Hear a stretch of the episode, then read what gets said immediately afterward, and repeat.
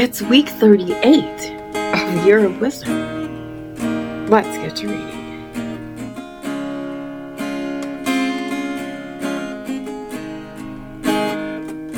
Day 262.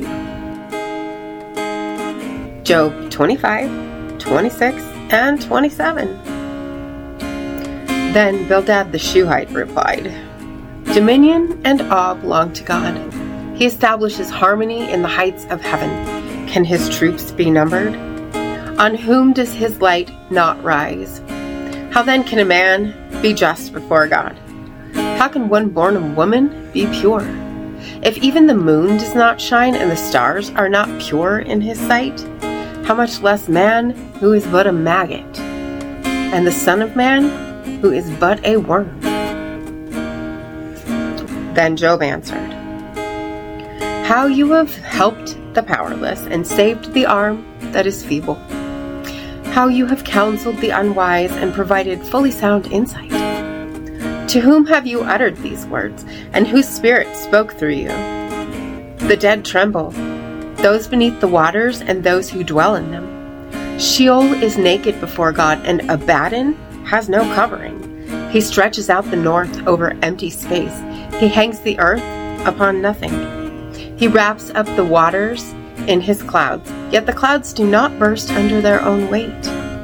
He covers the face of the full moon, spreading over it his cloud. He has inscribed a horizon on the face of the waters at the boundary between light and darkness. The foundations of heaven quake, astounded at his rebuke. By his power he stirred the sea. By his understanding he shattered Rahab. By his breath the skies were cleared. His hand pierced the fleeing serpent. Indeed, these are but the fringes of his ways. How faint is the whisper we hear of him. Who then can understand the thunder of his power? Job continued his discourse. As surely as God lives, who has deprived me of justice, the Almighty who has embittered my soul, as long as my breath is still within me and the breath of God remains in my nostrils, my lips will not speak wickedness, and my tongue will not utter deceit. I will never say that you are right. I will maintain my integrity until I die. I will cling to my righteousness and never let go. As long as I live, my conscience will not accuse me. May my enemy be like the wicked and my opponent like the unjust. For what is the hope of the godless when he is cut off, when God takes away his life? Will God hear his cry when, it, when distress comes upon him? Will he delight in the Almighty? Will he call upon God at all times? I will instruct you in the power of God. I will not conceal the ways of the Almighty. Surely all of you have seen it for yourselves. Why then do you keep up this empty talk?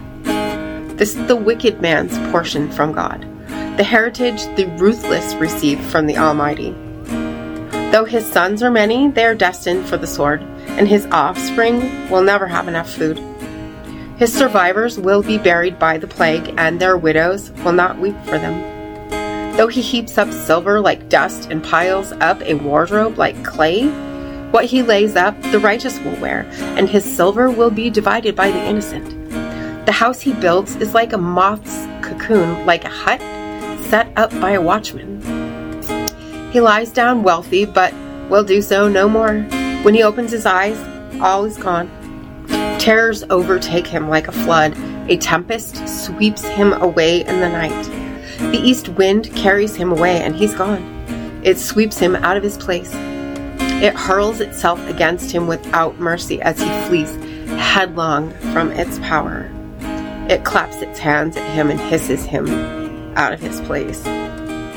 Proverbs 19. Better a poor man who walks with integrity than a fool whose lips are perverse. Even zeal is no good without knowledge, and he who hurries his footsteps misses the mark. A man's own folly subverts his way, yet his heart rages against the Lord. Wealth attracts many friends, but a poor man is deserted by his friends. A false witness will not go unpunished, and one who utters lies will not escape. Many seek the favor of the prince, and everyone is a friend of the gift giver. All the brothers of a poor man hate him, how much more do his friends avoid him? He may pursue them with pleading, but they are nowhere to be found. He who acquires wisdom loves himself. One who safeguards understanding will find success. A false witness will not go unpunished, and one who pours out lies will perish. Luxury is unseemly for a fool. How much worse for a slave to rule over princes? A man's insight gives him patience, and his virtue is to overlook an offense. A king's rage is like the roar of a lion, but his favor is like dew on the grass. A foolish son is his father's ruin, and a quarrelsome wife is like a constant dripping. Houses and wealth are inherited from fathers, but a prudent wife is from the Lord. Laziness brings on deep sleep, and an idle soul will suffer hunger.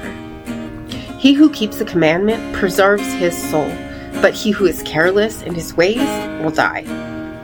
Kindness to the poor is a loan to the Lord, and he will repay the lender. Discipline your son, for in that there is hope.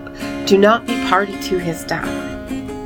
A man of great anger must pay the penalty. If you rescue him, you'll have to do so again. Listen to counsel and accept discipline, that you may be wise the rest of your days.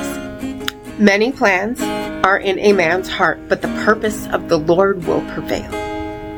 The desire of a man is loving devotion. Better to be poor than a liar. The fear of the Lord leads to life, that one may rest content without visitation from harm. The slacker buries his hand in the dish. He will not even bring it back to his mouth. Strike a mocker, and the simple will beware. Rebuke the discerning man, and he will gain knowledge. He who assaults his father or evicts his mother is a son who brings shame and disgrace. If you cease to hear instruction, my son, you will stray from the words of knowledge. A corrupt witness mocks justice, and a wicked mouth swallows iniquity. Judgments are prepared for mockers, and beatings for the backs of fools. And as always, thank you so much for being here today. If you haven't already, hit that subscribe button right there, and I will see you tomorrow. When my head's completely full and my heart is worry worn, I know without a doubt you'll carry me out of the storm. I'm standing at the crossroads I'm lost without a clue. I need a big pink neon sign to show me what to do. I thank you, Lord. It glorifies you when you're the only answer. I praise you, Lord for holding what's too much for me. And I'm amazed by you, Lord, because nothing's too big and nothing's too small to lay at your feet.